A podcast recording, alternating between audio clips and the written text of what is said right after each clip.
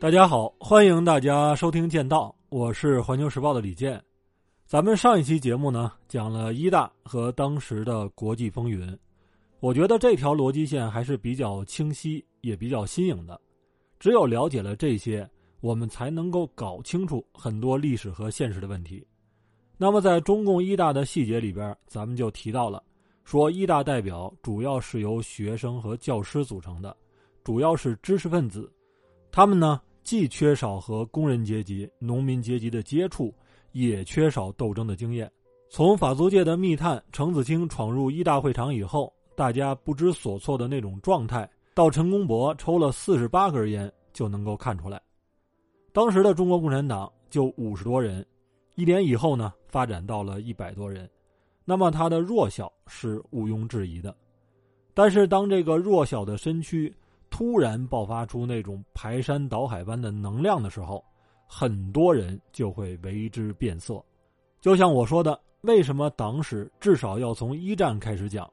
因为一战除了促成十月革命以外，他还让当时的中国人史无前例的感觉到：哦，原来我们也能够和西方的列强平起平坐，我们也是战胜国。人家美国总统威尔逊也说了。你日本抢走了胶东半岛，得给我还回来。我们在被动挨打几十年以后，可以手握公理，收回很多被列强抢走的利益。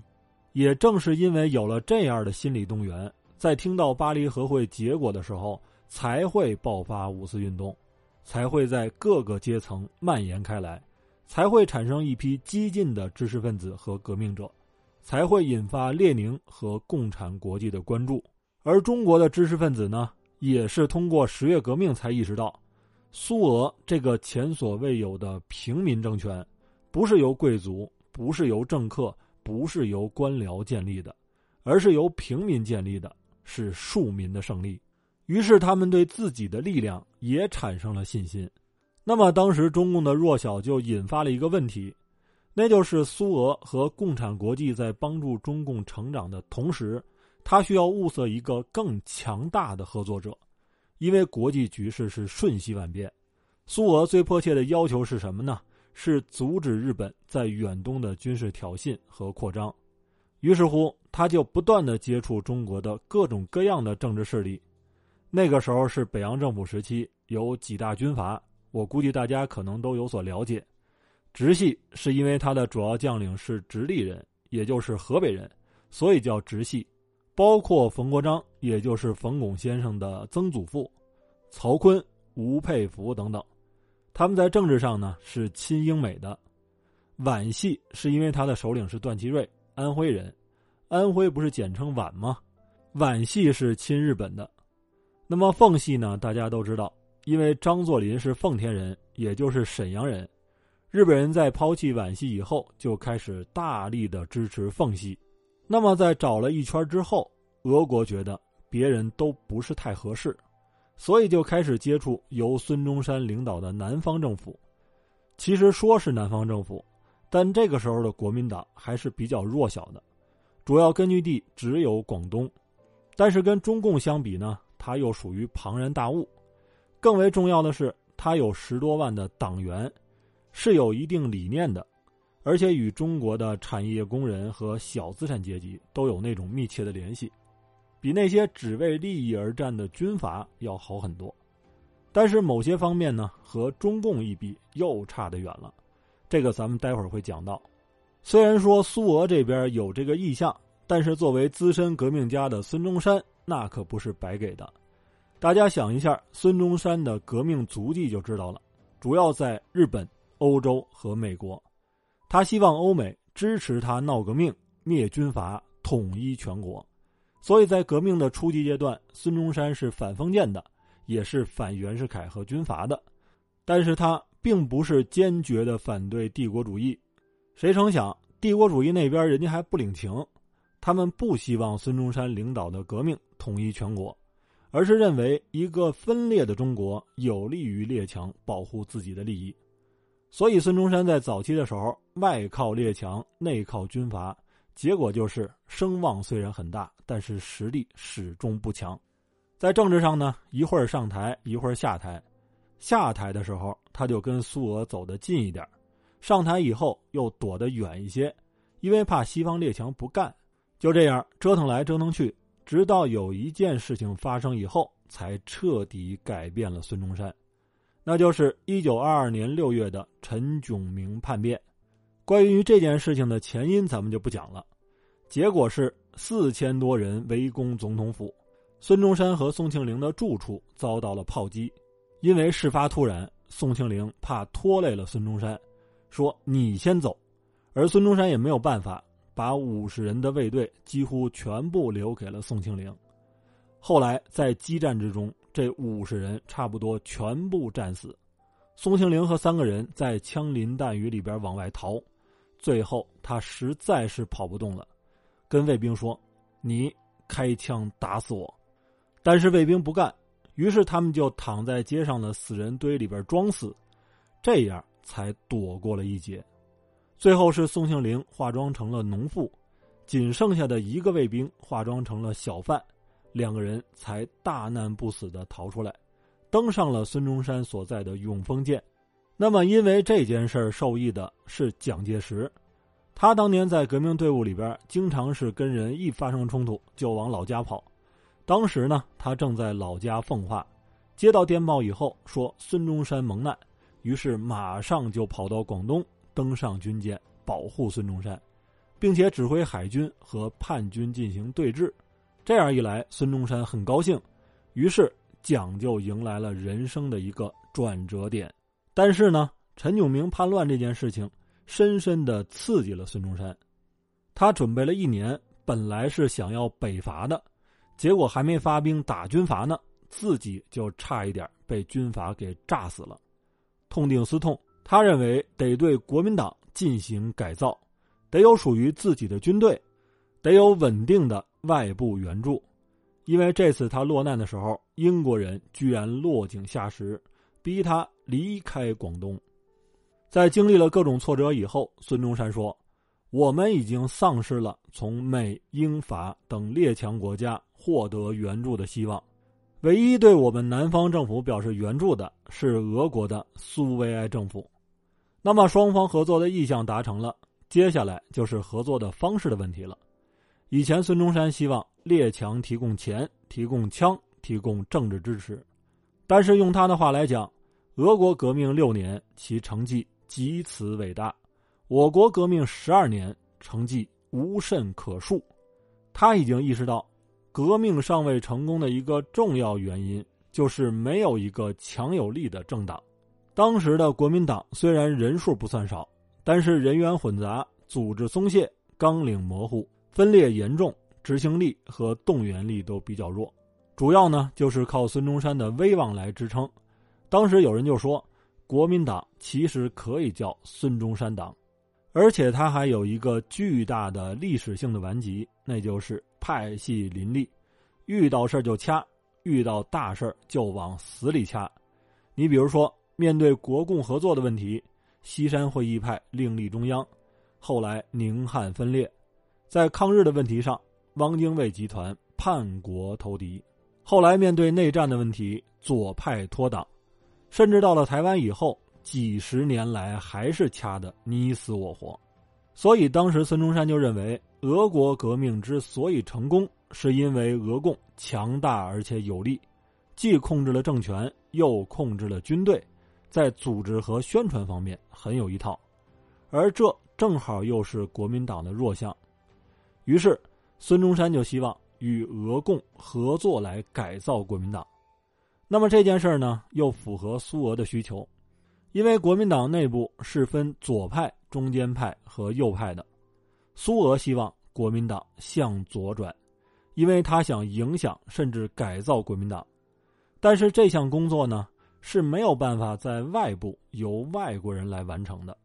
最适合干这件事的，就是刚刚建立的。中国共产党，从中共的角度来讲呢，也希望和中国的其他政党建立那种联合阵线，进行合作。但是中共认为，这种合作应该是党和党之间的那种外部合作。换句话来讲，我虽然很弱小，但是咱们之间应该是平等的。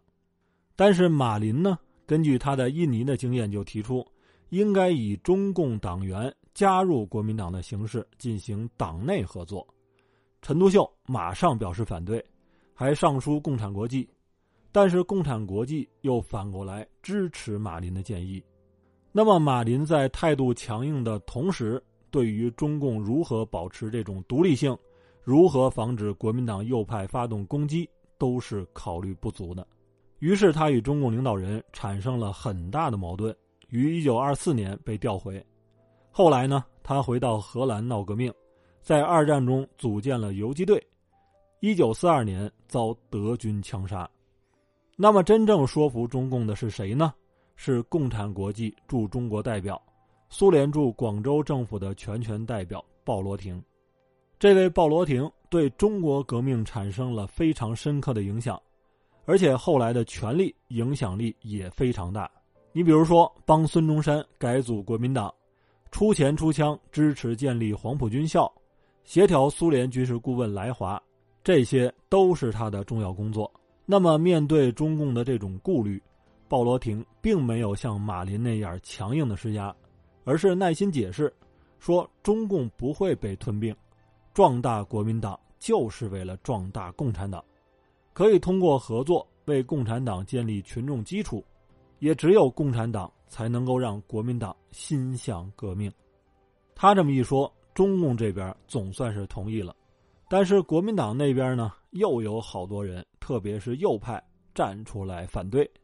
当时孙中山是同意的，他的态度起到了决定性作用。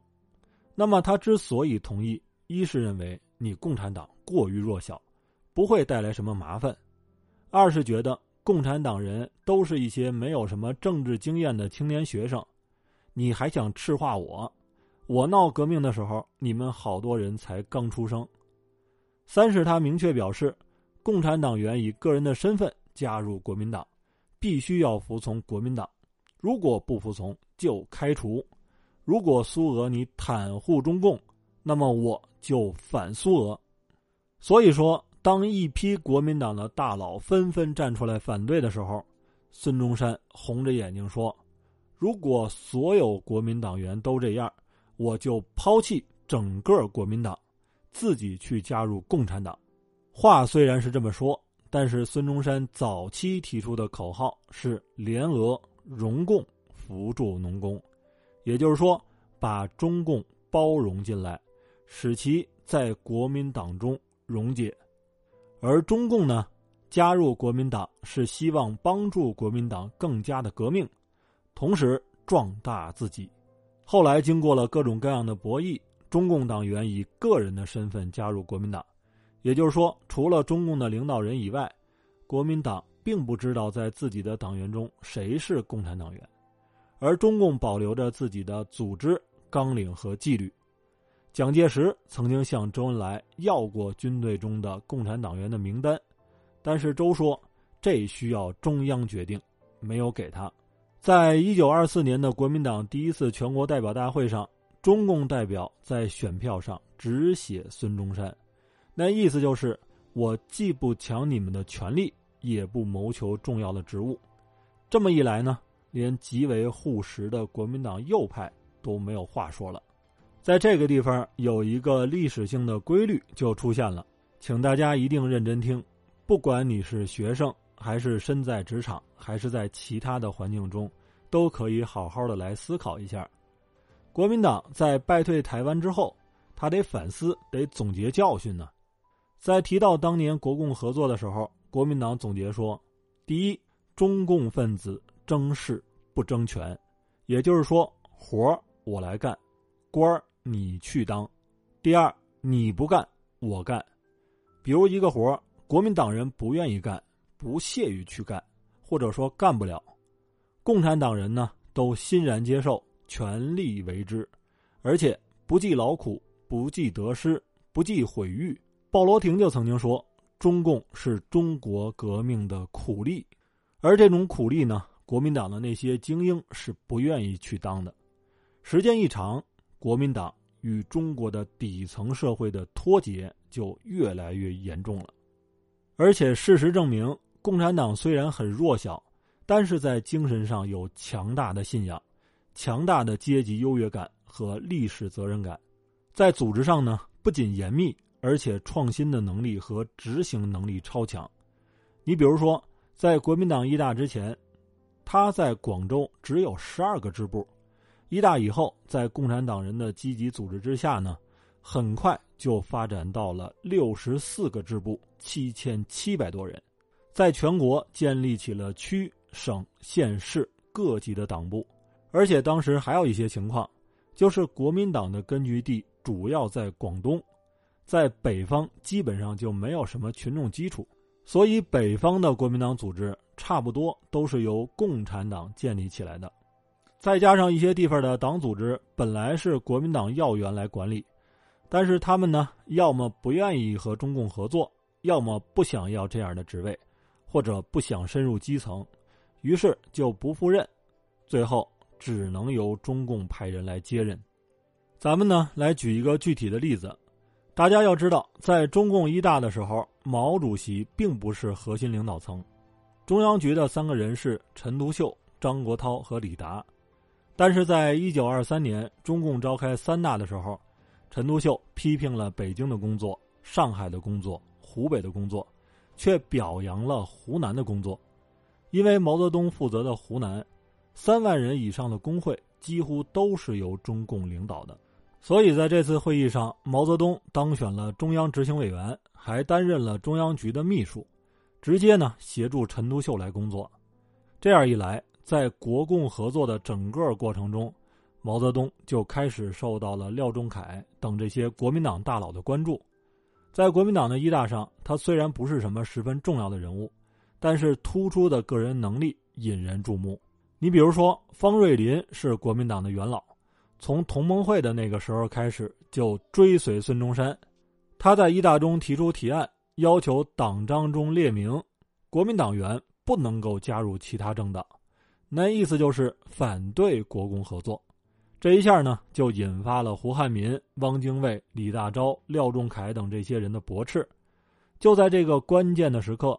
毛泽东一看火候到了，马上发言要求立即表决，最后这个提案就被否决了。类似这样的事情呢，引发了孙中山的关注。在选举中央执行委员和候补委员的时候，孙中山亲自起草了一个名单点名让毛泽东担任中央执行委员会候补委员。光这么说呢，我估计大家可能不太理解它的重要性。国民党一大选出了二十五名中央执行委员，其中的三名是中共党员，选了十七名候补委员，七名为中共党员，也就是说，一共四十二个人里边，中共占了十个人，将近四分之一。那么大家再想一下，国共的人数对比，国民党有十几二十万人，共产党只有几百人。另外呢？国民党在一大上决定建立黄埔军校，孙中山任命蒋介石为军校的校长，兼粤军总参谋长。但是蒋介石没有什么党内的职务，连中央执行委员会候补委员都不是。这里边关键点在什么地方呢？大家要知道，孙中山之所以要联俄联共，他的目的就是要改造国民党，因为他认为苏俄之所以成功。在于党的强大的领导，那么在他的政治权力的谱系里边，党权是大于军权和行政权的。蒋介石在党内排不上号，就使得他在政治上很被动，不断的遭到排挤。所以后来蒋介石为什么力主北伐呢？除了那是孙中山的愿望以外，蒋要想在大佬云集、处处分裂的国民党里边爬到最上边。就要利用军权来争党权，所以在一大的时候，毛泽东的政治地位是甩掉蒋介石几条街的。一大过后，毛泽东曾被派到国民党的上海执行部工作，他工作能力强，才思敏捷，文采出众，受到了胡汉民、汪精卫等这些国民党大佬的器重。后来，在一九二五年的十月，毛泽东被任命为国民党。中央宣传部的代理部长，因为国民党以前根本就不重视宣传，所以毛泽东接手的时候连一个烂摊子都没有，几乎就是重新支了个摊子。他先是在十二个省市建立交通局，再以其为节点，在当地开展政治宣传。在一九二六年北伐前夕，光是国民党系统出版的报刊就有将近一百种。毛泽东呢，还写了二十多篇的新闻、时政和政论。到一九二六年的五月，国民党通过了整理党务案，他的意思呢，就是要排挤中共，打击国民党左派。夺取党内的最高领导权，于是毛泽东被迫辞职。但就在国民党右派为大权在握而举杯庆祝的时候，毛泽东找到了新的方向，也是支持中国共产党由弱到强，并最终取得胜利的方向——农民运动。这部分呢，咱们下期讲四一二反革命政变的时候再细说。总之，在苏联的支持和中共的积极努力之下，国民党快速崛起，中国民主革命的面貌焕然一新。然而，在国民党右派、西方列强和江浙财阀的眼里，一场可怕的风暴已经席卷而来。欲知后事如何，且听下回分解。好，欢迎大家订阅《剑道》，让认知。更深一点